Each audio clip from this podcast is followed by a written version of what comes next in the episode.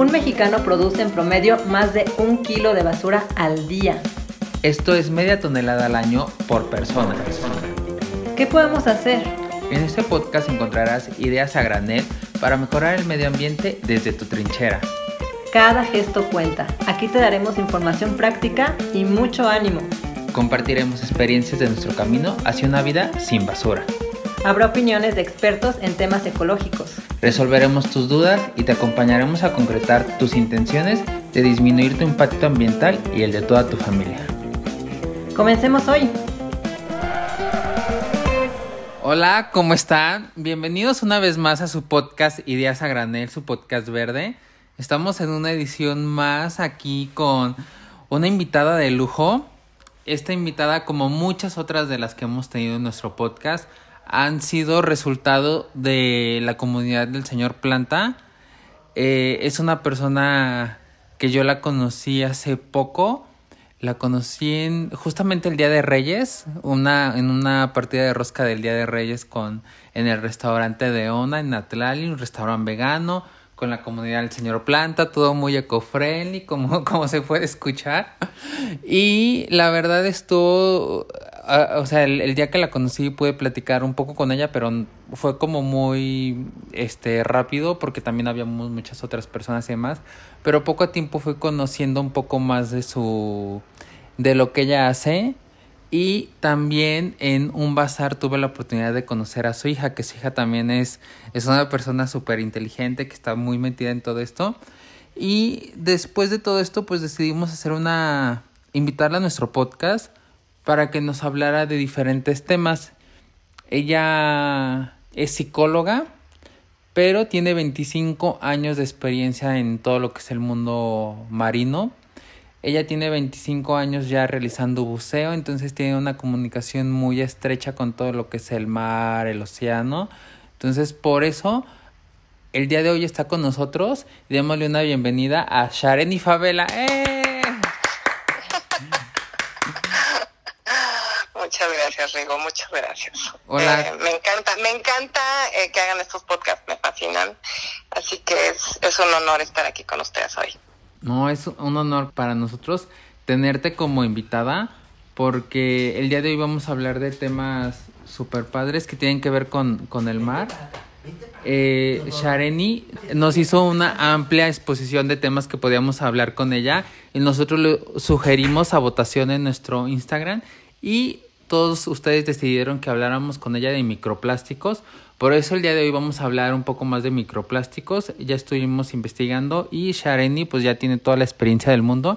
Entonces ella nos va a explicar súper bien qué es un microplástico, de dónde viene, qué tipo de microplásticos hay, cómo afecta, cómo podemos evitarlos y demás, ¿no? Pero como saben, en nuestro podcast tenemos tres secciones, entonces vamos a comenzar con una de ellas que es la mazorca. vamos, la noticia del día de hoy es una noticia que la verdad nos, nos gustó mucho. Antes de grabar, de comenzar la grabación, estábamos platicando Sharen y, un servidor con respecto al tema. Y es el proyecto Repesca Plus aborda el reciclado químico de las basuras marinas para obtener combustible. Eh, se los voy a resumir un poco lo que es la noticia porque si me pongo a leerla va, vamos a durar aquí un par de minutos.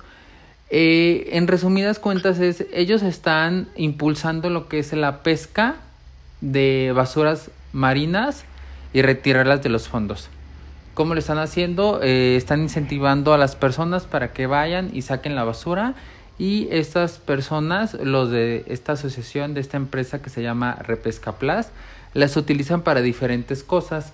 Una de las cosas que lo están utilizando es para obtener combustible, pero también otras la reciclan o hacen, estaba viendo que hasta pueden hacer como piezas de arte o este tipo de cosas de, de lo que es la basura marina. Entonces está súper padre, la verdad, que empresas estén viendo cómo hacer algo bueno con todo lo que se tiene ahora en el mar.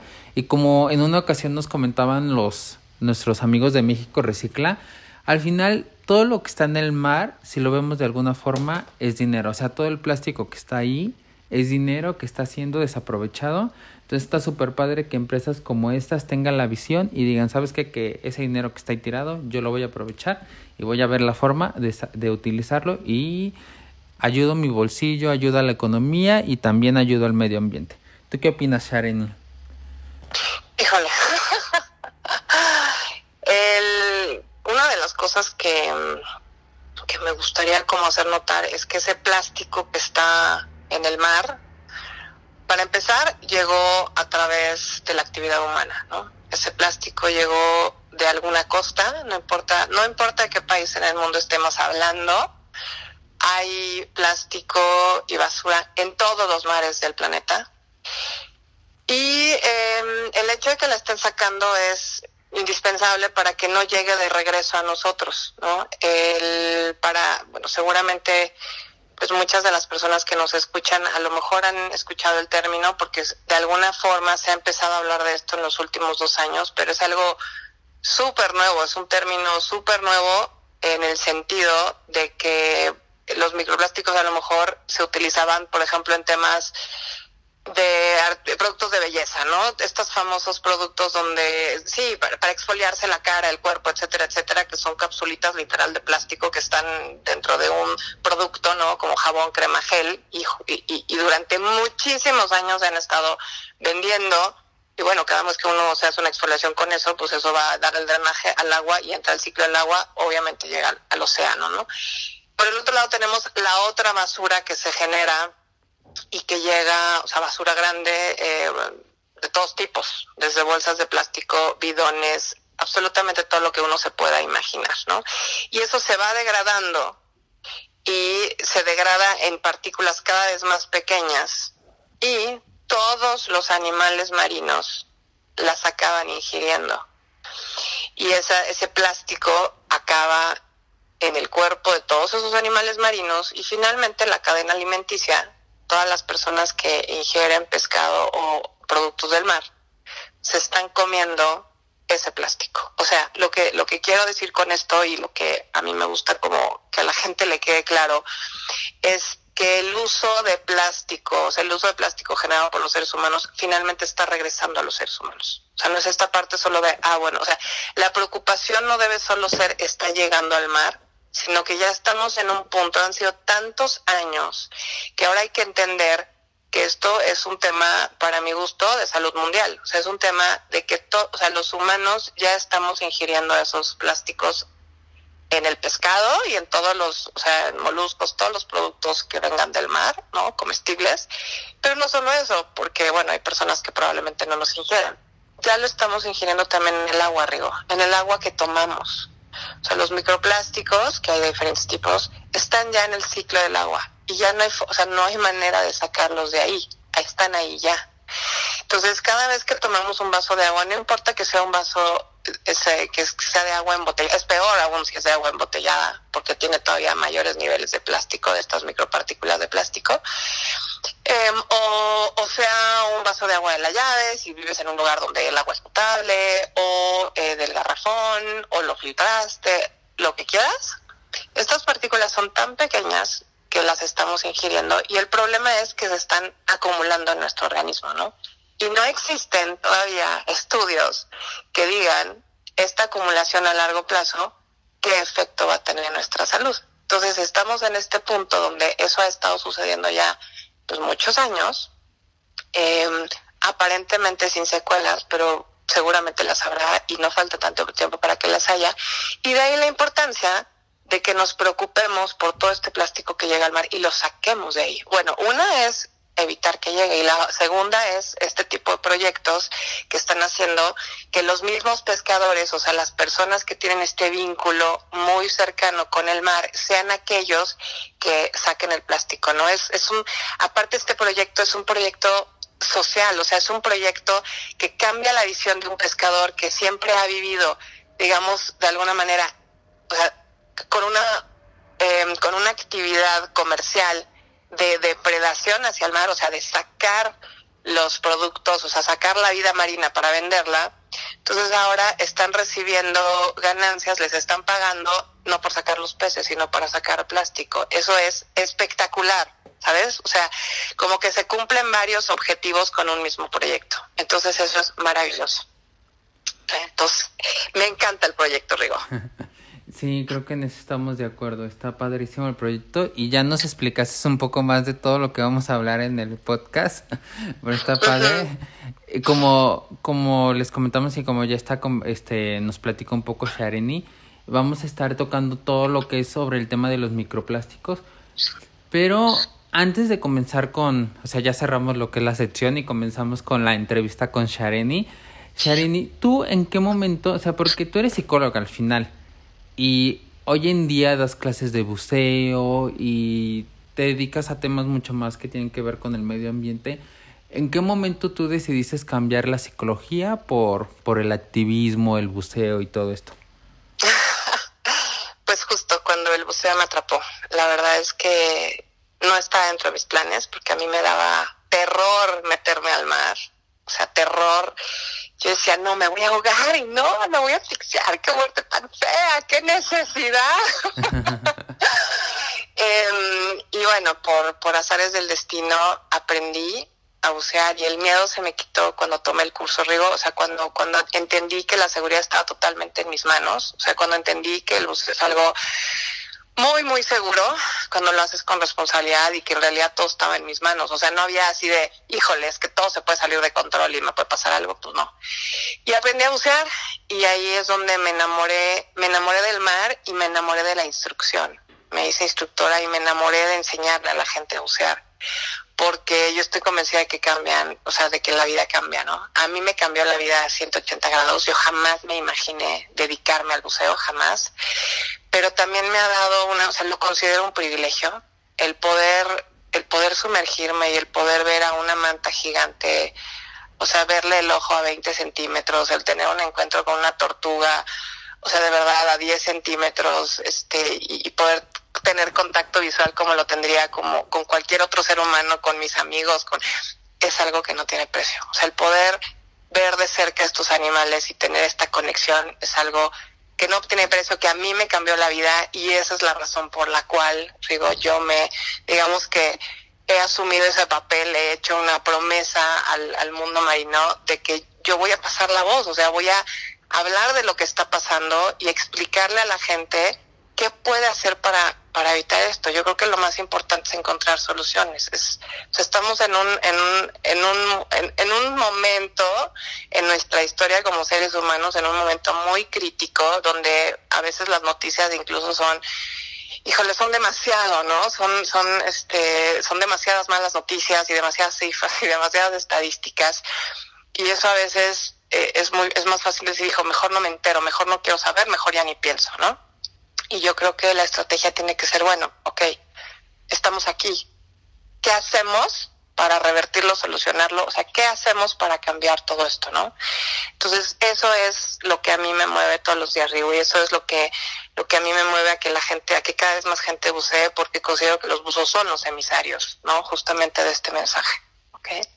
Entonces, eh, eso fue lo que me movió. Suena súper padre. Yo la verdad nunca he buceado, he hecho snorkel, pero buceado nunca lo he practicado. Pero comentan que bucear es como un tipo de volar, pero en el agua, ¿no? Ay, sí, sí, la sensación de ingravidez. Mira, yo siempre les digo a mis alumnos que la sensación de ingravidez, el no tener los pies en el piso, ya es maravilloso, o sea, ya es único, ¿no? Ya es una sensación de libertad única. Los animales que ves ya es el bonus, o sea, ya ya todo junto es una experiencia. Es como ir a otro planeta, así te lo pongo. Bucear, por ejemplo, en un cenote, donde estás como o sea, donde hay formaciones distintas, este, o sea, no es el mar, ¿no? No estás viendo el coral, sino son como formaciones, es de verdad, a veces te da la impresión, es, por ejemplo, muchísimo, el entorno es muy blanco, ¿no? Por lo menos en los cenotes aquí en, aquí en México, de verdad te da la impresión de que estás en otro planeta, es muy impresionante, porque aparte el agua en los cenotes es tan transparente que parece que estuvieras en el aire, es impresionante, es como si estuvieras en otro planeta, es, es, es brutal, o sea, realmente una, una experiencia que te cambia la vida. Y yo desearía que más personas bucearan para que entendieran esto y para que entendieran realmente el grave problema en el que está el océano y todos sus habitantes y que está en nuestras manos, en las de nuestra especie, cambiar esto. Ellos no pueden hacer nada, o sea, las tortugas, las ballenas, los tiburones, ellos no pueden hacer nada para cambiar lo que está pasando. Somos nosotros los que podemos cambiarlo. Sí, se, nota desde el fondo de tu pecho que es algo que tienes una convicción. Y, o sea, ya que nos explicaste cómo fue como tu cambio y todo esto, vamos a empezar a hablar un poco más de lo que son los microplásticos, o sea, de todo lo que, que al final termina en el mar, ¿no? Y que a ti te ha tocado, esta pregunta yo ya te la hice en una ocasión, pero igual la repito para que todos la escuchemos aquí. ¿Te ha tocado bucear y toparte con una isla de, de plástico? No, en México no me he, tomado, no me he topado con, isla con una isla de plástico. Aún. Y espero nunca topármela. Me he topado con pedazos de basura, pero no con una, como, o sea, con una isla como tal. En México, no. O sea, sí me he topado con basura en las playas, etcétera, ¿no? Pero afortunadamente Todavía no estamos, o sea, en México no tenemos eh, una isla de ese tipo, ni, ni del tamaño de las que hay, por ejemplo, en el Pacífico Sur, ¿no? Afortunadamente. ¿Y, ¿Y te ha tocado ver como a lo mejor algún residuo cuando estés buceando? Sí, sí me ha tocado ver y, ¿sabes? Me tocó hace pocos años, hace no más de dos años, algo que, que me, me dejó muy impresionada, porque obvio yo lo había visto pues en imágenes, ¿no? Pero ya verlo en persona y sentirlo en persona para mí fue muy impresionante. O sea, era algo, como te explico, era algo que yo ya sabía, ¿no? Pero verlo, en, o sea, yo experimentarlo fue muy impactante. Y estaba buceando en un lugar que se llama Isla Lobos, en el Golfo de México, en, el estado de Veracruz. El agua estaba pues medio turbia, no estaba tan clara, habrá habido unos, a lo unos ocho metros de visibilidad. Y entonces de repente a lo lejos vi flotar algo que parecía, o sea, sí, claramente parecía una medusa, ¿no? Entonces yo me empecé a acercar porque cuando ves, o sea, cuando de repente buceas entre las medusas es muy, muy impresionante, o sea, es espectacular, ¿no? Verlas así como moviéndose, literal como en, en la película de, de Nemo, así más o menos, ¿no? Entonces yo me empecé a acercar para decir, wow, esa medusa está enorme. Y cuando llegué como a un metro de la medusa, me di cuenta que era una bolsa de plástico pero que flotaba, o sea, yo he visto medusas flotando, ¿sabes? Entonces yo me fui con la, o sea, yo me fui con toda la imagen de que era una medusa, yo, ¿no? En ese momento inmediatamente pensé, si yo fuera una tortuga me la hubiera comido. O sea, claro que me la como, se ven igualitas. O sea, yo que soy un, o sea, ¿sabes? Que soy un buzo, que soy un humano, que sé cómo es una bolsa de, de plástico, me fui con la finta y hasta que no estuve de verdad así como a un metro de distancia, dije, no, es una bolsa, ¿no? Entonces, eso fue muy impactante, Rigo. O sea, fue así de, si yo, me, o sea, si yo caí, por supuesto que un animal marino que no sabe lo que es una bolsa, por supuesto que se lo come, por supuesto, es obvio, ¿no? Entonces, eso fue justo como en una época después de la época de lluvias.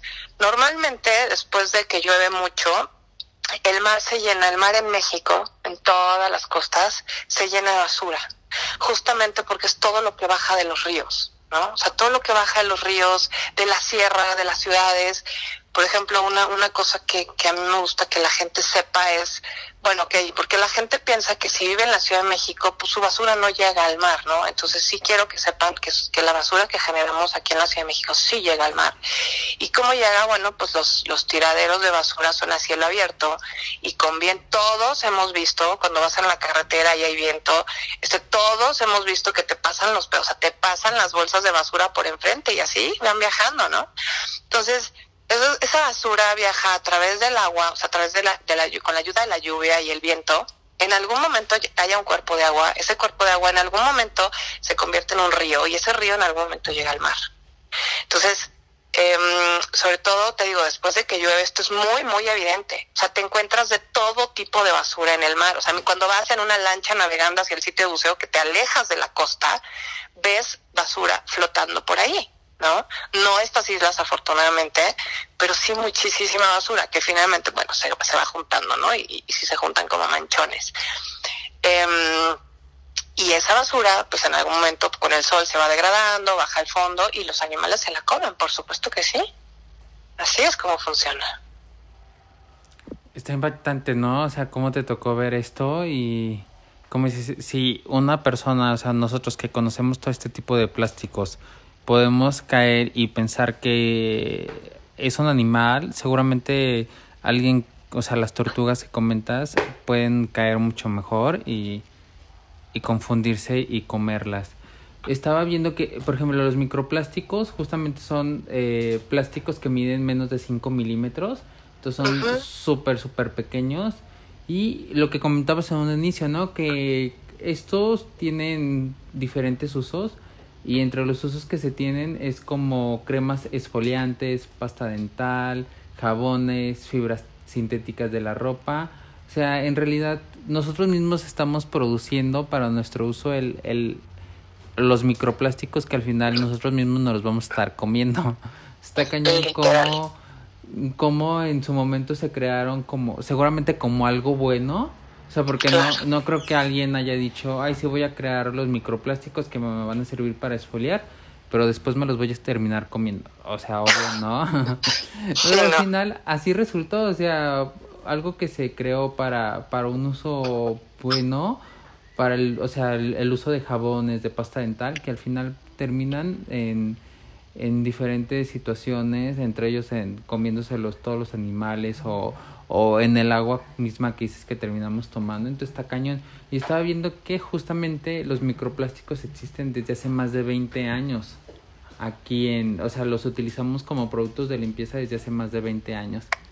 está, está cañón como o sea, si, si hace 20 años que ya se utiliza esto, no quiero saber hoy en día cómo, o sea, hemos llegado al grado justo que dices, que al tomar una botella de agua, por así decirlo, no, no de forma de que vamos a ir por nuestra botella de agua a la tienda, sino, o sea, al tomarnos un vaso de agua, estamos ya también consumiendo una cantidad impresionante seguramente de microplásticos que no nos damos cuenta. Así es, que son obvio mucho más chiquito que estos 5 milímetros, ¿no? O sea, 5 milímetros es como la medida para que empiece a ser microplástico, pero lo que hay que entender es que ya muchos están degradados a nivel, eh, pues casi molecular, o sea, a nivel que no necesariamente se ven con el ojo humano, ¿no? O sea, y son tan pequeños justamente que los filtros no los filtran, ¿no? O sea, si yo tengo que, que esto, pues o sea, yo creo que todos, o sea, creo que pocas personas, por lo menos los que vivimos en las ciudades y tenemos acceso a, almacenes de ropa deportiva, yo creo que, o a lo mejor los que hacemos montaña, actividades al aire libre, desde que existe el poliéster, ha sido un invento maravilloso porque antes te ponías a lo mejor lana para ir este a un lugar frío, pero se te mojaba, bueno, la lana todavía mojada sí sí ayuda, ¿no? con el tema térmico, pero pero obviamente desde que se empezó a inventar el poliéster, o sea, el famosísimo fleece o el polar, pues todo el mundo tiene esa ropa para, para cuando hace frío, ¿no? Porque te proteges, te aísla, es ligero, si te vas a la montaña es mucho más pesado eh, la ropa que te pongas de, de lana que si te pones una de poliéster. Pero lo que no sabíamos es justamente que cada vez que lo metemos a la lavadora, esa ropa suelta estas microfibras, que también son microplásticos, que se van literal, las, las, las, los filtros de las lavadoras no tienen el tamaño para filtrar, o sea, para, para no permitir que estas microfibras pasen. Y entonces se van al drenaje y volvemos a lo mismo, entran al ciclo del agua. Y lo que hay que entender es que estamos, o sea, lo que los humanos de alguna manera hemos olvidado en esta, en esta industrialización, en esta etapa de nuestra historia de la era industrial, hemos hecho, digamos que nos hemos dedicado a procesos que creemos que son lineales, ¿no? O sea, empieza el proceso aquí y acaba, ¿no? En una línea. Y en el planeta los procesos nunca son lineales, ¿no? Una de las, o sea, dentro de las digamos que de las nuevas tendencias en ciencia y en filosofía y en muchas partes, es como esta, esta, este concepto que se llama biomimesis, ¿no? Que es como emular nosotros los, los seres humanos, sea, los procesos de la naturaleza, que siempre son cíclicos y son redondos, son circulares. Por eso, por ejemplo, la terminología de economía circular, ¿no? O sea, el planeta todo lo reutiliza, o sea, no hay nada que se desperdicie y todo regresa. Entonces, el ciclo del agua es eso, es un ciclo. El agua que me estoy tomando ahorita, que desecho a través de la orina, que llega a lo mejor al drenaje, en algún momento esa misma agua me la vuelvo a tomar en el vaso de agua. Lo que pasa es que no estamos conscientes de ello.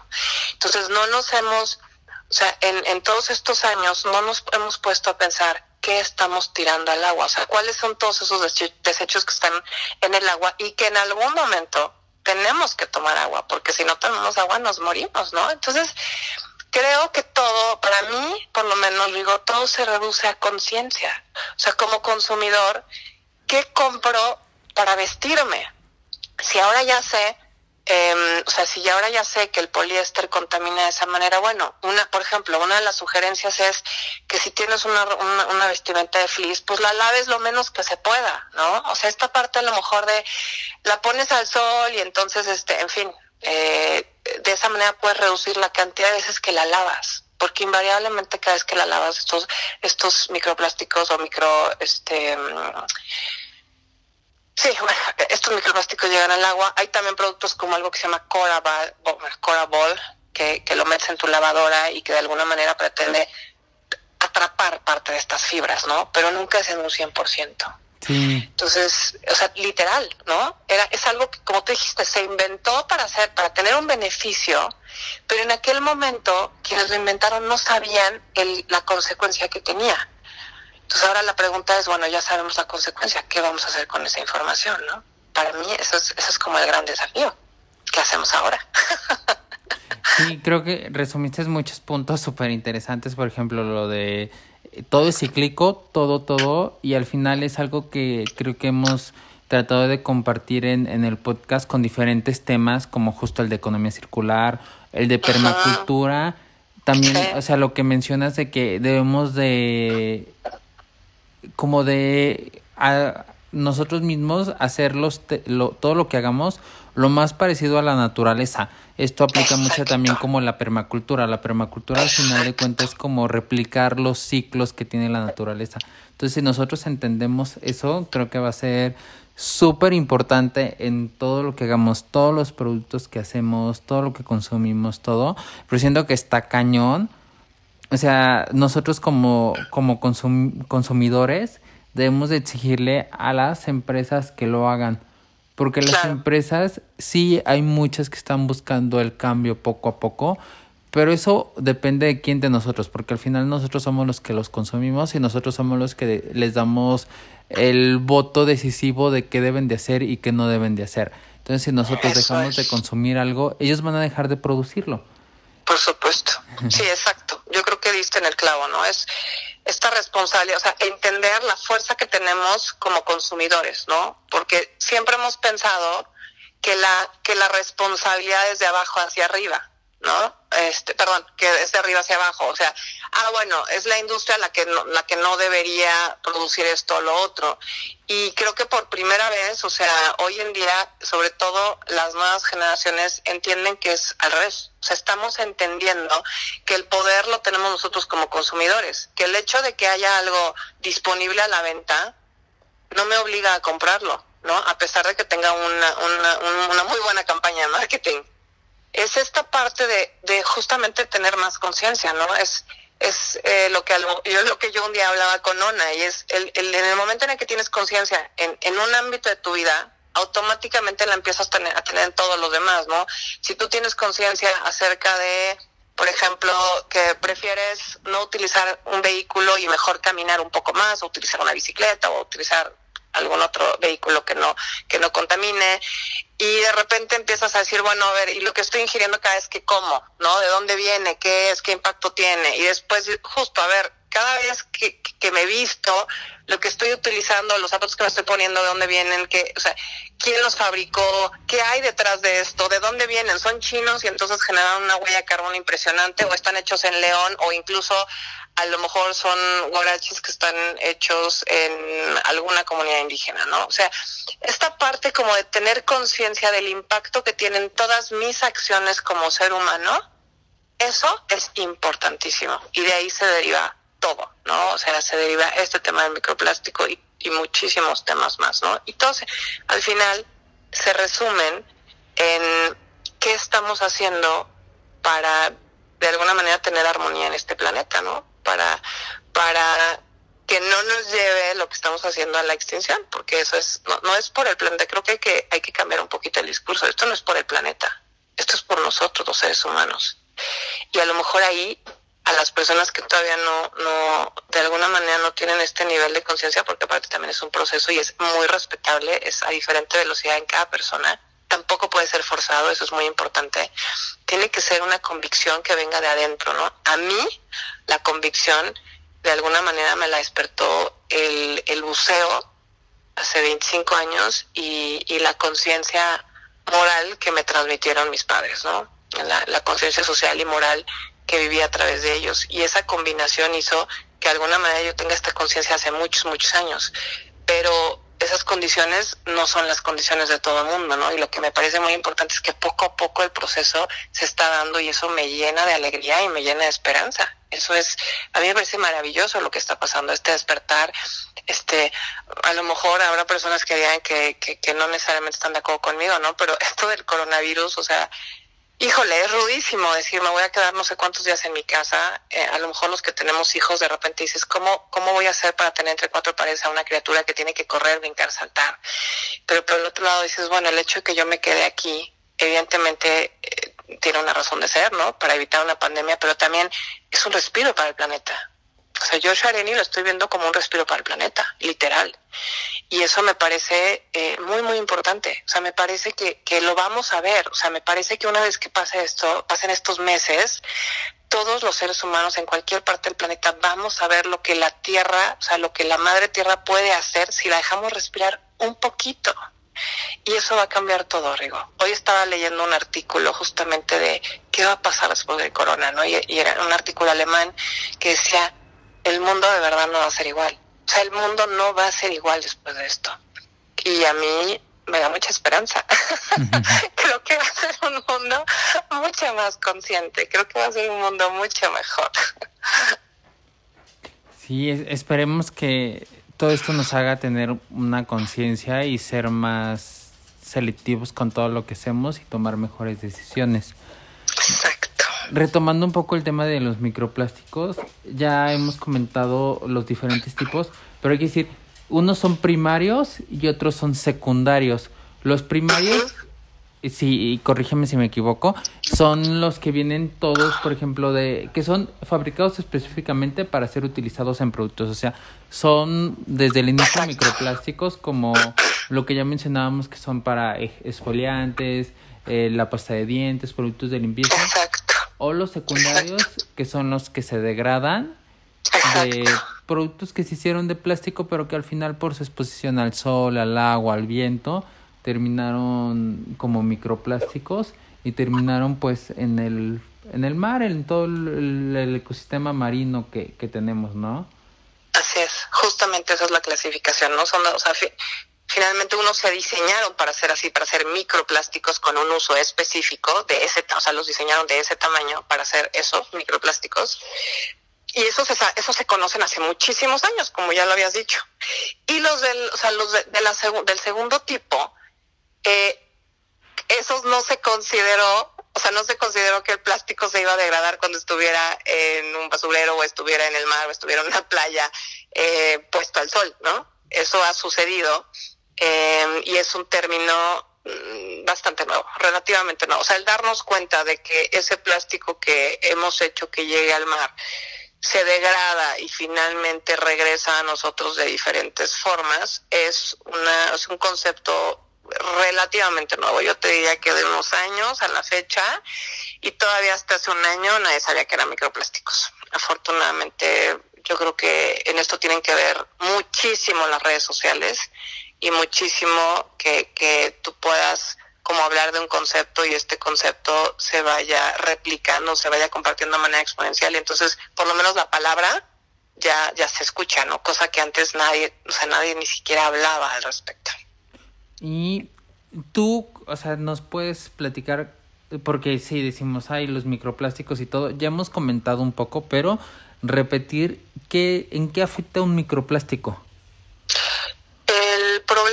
microplástico al ser un derivado de hidrocarburo, eh, bueno, es un derivado de un hidrocarburo, y además para poder fabricar los plásticos tienes que someterlos a un proceso de industrialización químico, ¿no? Donde una de las cosas que aún no se sabe con certeza es, ok, si yo tengo plástico dentro del cuerpo, a ingerido a través de pescado, de agua, este, ¿qué pasa? O sea, ese plástico que está dentro de mí va a estar liberando, estoy hablando obviamente a nivel molecular, ¿no? O sea, a nivel, híjole, pues muy, muy, lo más pequeñito que puede existir, más pequeño que nuestras células incluso. Em, pero es, uno de los riesgos es, ok, si esos químicos que vienen junto con los plásticos empiezan a liberarse, el, ¿cuál será la consecuencia acumulativa? Obviamente estamos hablando de años. Estamos hablando de un efecto tipo fumar, ¿no? O sea, si una persona empieza a fumar en algún momento, al año no va a tener cáncer de pulmón, ¿no? Ni va a tener ninguna enfermedad derivada de, pero, pero ¿qué pasa con el efecto acumulativo, no? Entonces el problema que yo veo, Rigo, es que no se tiene ni siquiera información al respecto. O sea, no hay nada escrito todavía de donde, donde tú puedas saber, ok, el, la consecuencia que tiene para el ser humano es esta, esta y esta y esta. No, ni siquiera está escrito. O sea, está en investigación, pero no está escrito porque es un concepto muy nuevo, ¿no? Entonces yo creo que lo que, o sea, eh, lo que sí debería preocuparnos es, bueno, ¿cómo hacemos para que acumulemos cada vez menos plástico? O sea, ¿cómo hacemos para lo que ya, el plástico que ya está en el mar, ¿cómo hacemos para disminuirlo? ¿Y cómo hacemos para que no llegue más plástico ahí? Porque lo que yo creo que es que las consecuencias para nuestra salud pueden ser gravísimas. O sea, yo sí sí después de este pensarle mucho, no llego a la conclusión de que nos va a generar un problema de salud. A lo mejor ya esto nos lo está generando y no lo sabemos, ¿no? Es una realidad y, y cualquier persona lo puede buscar, lo puede googlear. Los índices, por ejemplo, de cáncer, la incidencia en cáncer hoy en día es cada vez en gente más joven, y cada vez en más personas de ambos géneros. O sea, ya no solo, no sé, cáncer de mama, no, o sea, es impresionante y yo creo que todos los que nos están escuchando tendrán casos cercanos de amigos, familiares que han tenido cáncer, ¿no? Afortunadamente, pues muchos, para muchos no es, no es mortal, porque la, ciencia ha avanzado, pero eh, a lo mejor esa es una de las consecuencias, ¿no digo? O sea, no está probado, pero a lo mejor justamente tantos químicos que nos están llegando al cuerpo de diversas fuentes, sí, podríamos incluso hablar, pero pues no sé, digamos que nos explayaríamos muchísimo de todo lo que me unto en el cuerpo, o sea, todos esos químicos también van al agua, también la contaminan, pero aparte están entrando en mi cuerpo. Y eso tampoco es un, algo que nos hemos preguntado, es algo que nos estamos empezando a preguntar ahora. ¿okay? O sea, ¿qué diferencia hace que yo eh, me, ponga un producto de belleza que esté fabricado de manera artesanal con productos naturales contra un producto comercial que tiene una lista de componentes que muchas veces por ley ni siquiera tiene que estar listada, ¿no? Todo eso mi piel lo absorbe y se me va al cuerpo y también tiene un efecto acumulativo.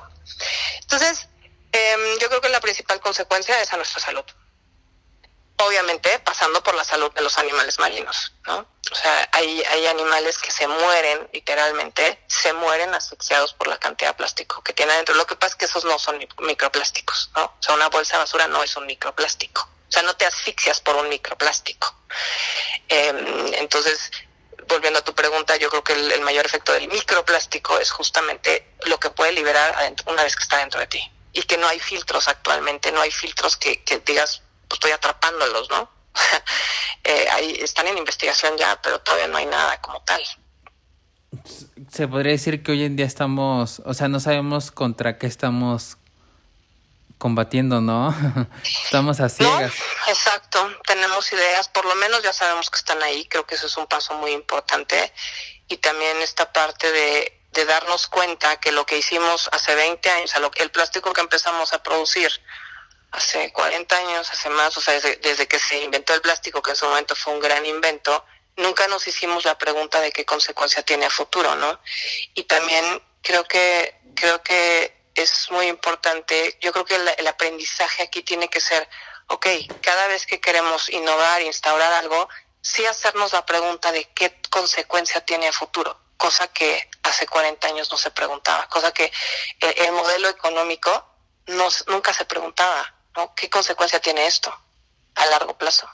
Esa pregunta no era una pregunta, era qué beneficio podemos obtener ahorita.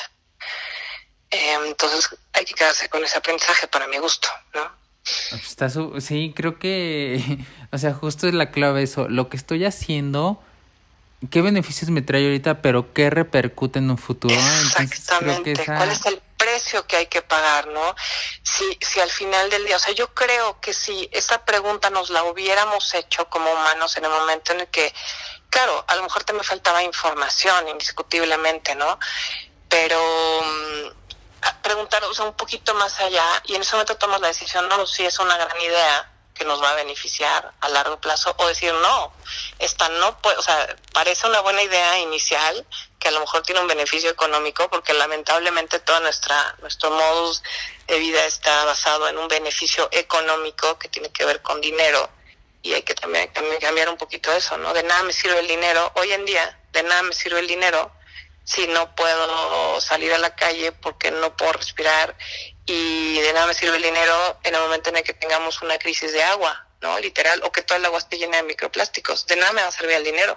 De nada, ¿no? El dinero no lo voy a poder usar de filtro para sacar los microplásticos ahí y dejar de ingerirlos. Entonces, em, pues esa es la parte que me parece muy importante, ¿no? De aquí al futuro. O sea, ¿cómo vamos a seguir construyendo? De aquí para adelante. Creo que está súper bien, o sea, hay que quedarnos con esta frase todos los que nos escuchan, o sea, con este pensamiento de, de pensar en un futuro y no solamente pensar en los beneficios que tenemos.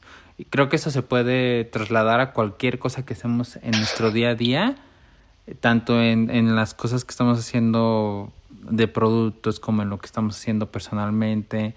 Entonces creo que ese es, es eso que nos has comentado es una parte que, que nos debemos de quedar y practicar día con día.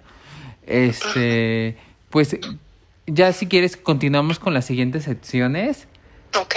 Que la siguiente sección es esto no.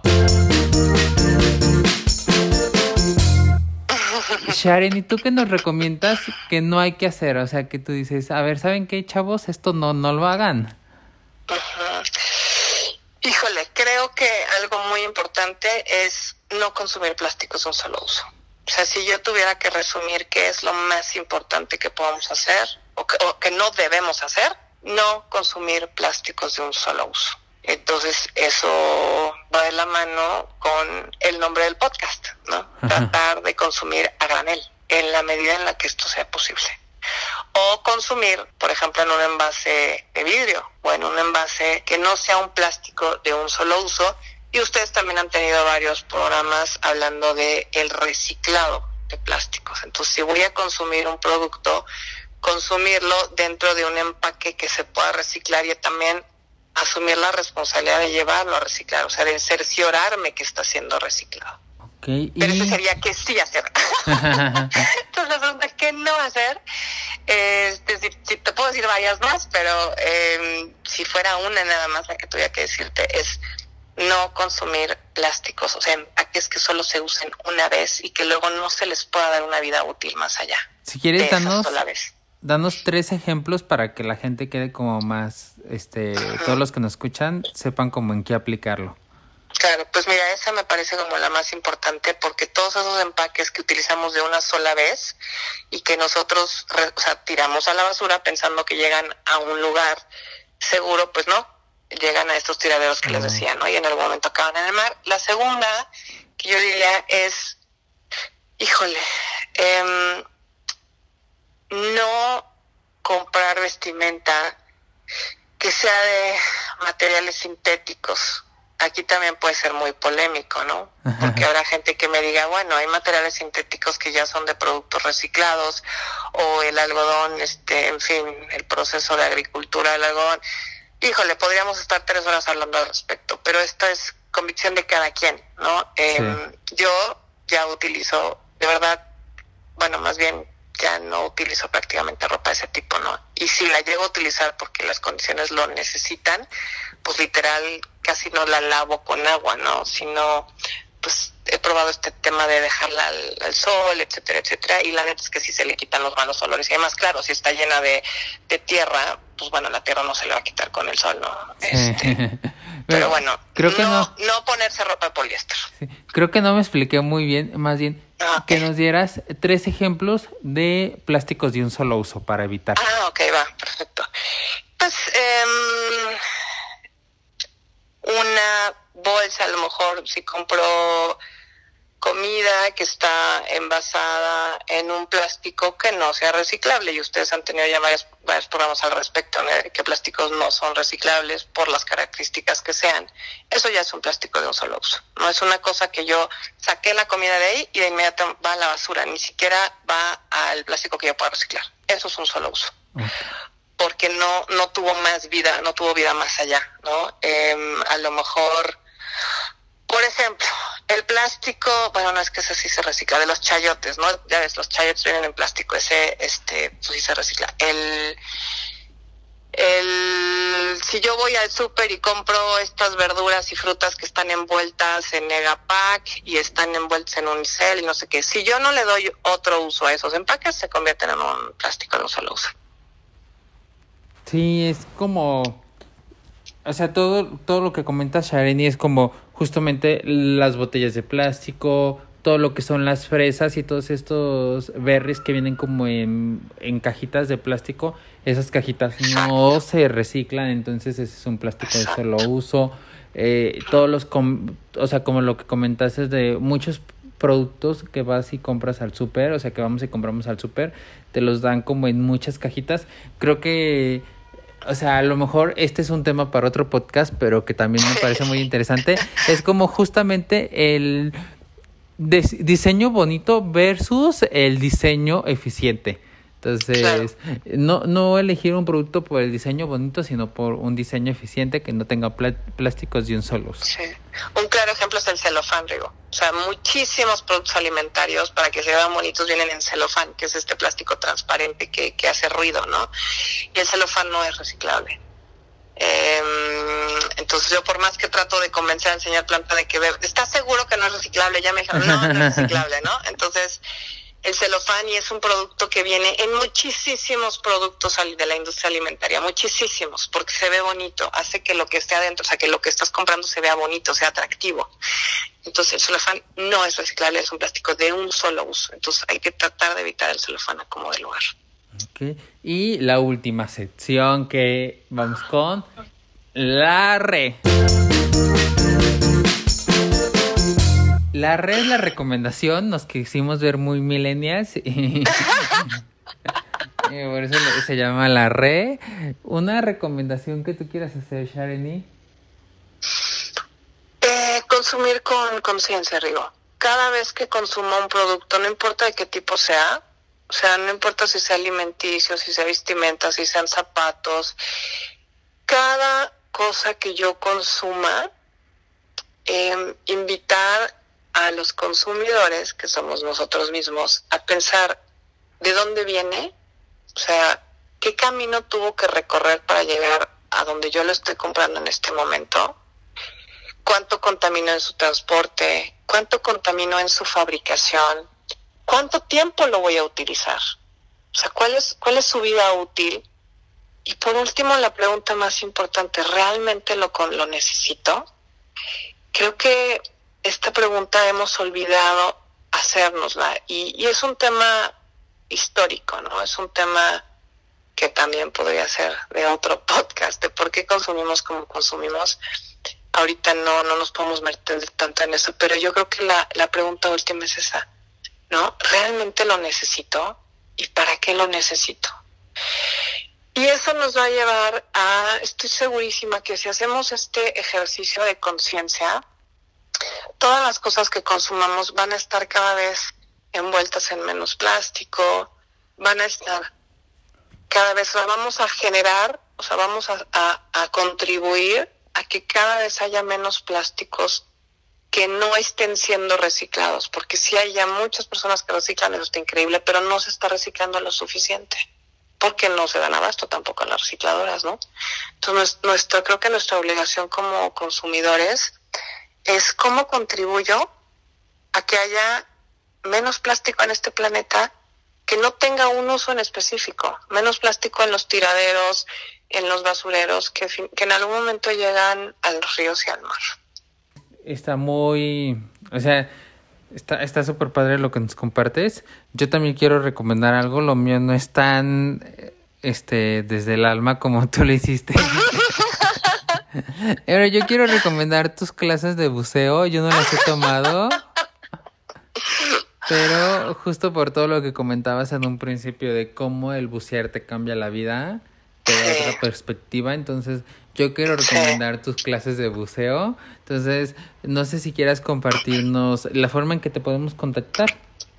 Sí, me pueden escribir a info arroba diveforapurpose.com o buscarme también en, en Instagram. Em, la razón del nombre de esta escuela es que yo creo que cuando buceas tienes que regresarle algo al mar. Entonces, todos los cursos, todos los viajes que la gente hace conmigo, una, un porcentaje de lo que pagan por ese servicio, producto, lo que sea, se va a un fondo que está patrocinando educación ambiental para niños, porque yo creo que a través de los niños nos vamos a educar los adultos. Entonces, eso me parece súper, o sea, que toda esta información, todo esto de lo que hablamos tú y yo, lo sepan los niños y sean los niños, pues los niños del futuro, porque de ellos es este planeta, ¿no? Entonces, eh, esa es la razón. Yo creo que cada vez que buceamos tenemos la obligación, o yo, yo siento, yo me siento obligada a regresarle algo al mar de lo mucho que me ha dado. Entonces, con eso financió este, limpiezas de fondo marino, financió limpiezas de playa, financió educación a, niños en, primarias. Entonces, eh, esa es la razón por la que se llama así. Lo pueden, pueden buscar y, y me pueden contactar, o no sé si les puedo dar mi celular, o tú tienes mi celular, este lo, lo podemos poner ahí también, ¿no? Sí. Pues yo feliz de que buceen, porque sí, te cambia la vida. En nuestro Instagram siempre les ponemos la recomendación, entonces vamos a poner la recomendación de tu escuela. Va. Porque super. no solamente lo que nos acabas de comentar creo que es súper importante, no solo es como, o sea, sí viene algo que es para ti, que es tomar clases de buceo, aprender a bucear, aprender a conocer todo este nuevo mundo, pero también estás apoyando con, con todo lo que estás haciendo, entonces está súper padre lo que nos estás diciendo. Entonces lo, lo, vamos a compartir en nuestra Instagram para que la gente te contacte. Esperemos que se animen y le pierdan el miedo a los que le tienen miedo y, y sí, seguramente yo nunca he buceado, estaría padre, he hecho snorkel, pero si el snorkel es súper padre, no imagino lo que es el buceo, entonces... Sí, es increíble. Y de verdad, yo le tenía pánico, ¿eh? Le tenía pánico y estoy muy agradecida a la vida por haberme dado ese empujoncito que yo solita no hubiera tenido. Estoy terriblemente agradecida y lo considero todos los días de mi vida un gran privilegio y creo que lo que más disfruto lo que más disfruto de lo que hago es, es poder enseñarle a otras personas. La cara de una persona después de salir de su primera buceada es algo que para mí no tiene precio. O sea, esa cara de estar maravillado, de decir, wow, o sea, fui a otro planeta, fui a otro planeta y regresé, es algo que no tiene precio. Entonces, bueno, esperemos que sí cadecemos más buzos, Rigo. Y tenemos pendiente eso tú y yo. Sí. Tenemos pendiente que aprendas a bucear. Sí, estaría súper padre. Si quieres compartirnos tus redes sociales por último. Sí, diveforapurpose.com. Digo, este, bueno, la página todavía no está lista, pero esa sería. El Instagram es igual, Dive for a Purpose. El mío personal es Shareni Fabe con X. Entonces ahí me pueden encontrar en todos esos. La página de Facebook todavía está este como en la tengo todavía en standby, pero bueno, pronto estará. Perfecto. Pues yo también les paso mis redes que son rigo, arroba rigo.bustos en Instagram y las de Ideas que en Instagram y en Facebook es arroba Ideas y la página web que es www.ideasagranel.com. Entonces escríbanos, compártenos todas su, sus experiencias, si alguno de ustedes ya ha buceado, estaría súper padre que nos comparta. Y todos los que están interesados en bucear, pues que se comuniquen con Shareni. Como les comenté, nosotros vamos a, como siempre, publicamos ahí la, la recomendación, entonces va a estar la recomendación de la escuela de Shareni para que se comuniquen con ella. Pues muchas gracias Shareni, fue una plática súper enriquecedora. Íbamos a hablar solo de microplásticos, pero terminamos hablando de todo un poco. Está súper padre. Gracias Muchísimas a ustedes, gracias. hacen una gran labor, me encantan sus podcasts y hacen una gran labor, no dejen de hacerlo, es importantísimo. Pues Nos vemos en el próximo podcast. Muchas gracias. Nos, Nos vemos. vemos. Bye.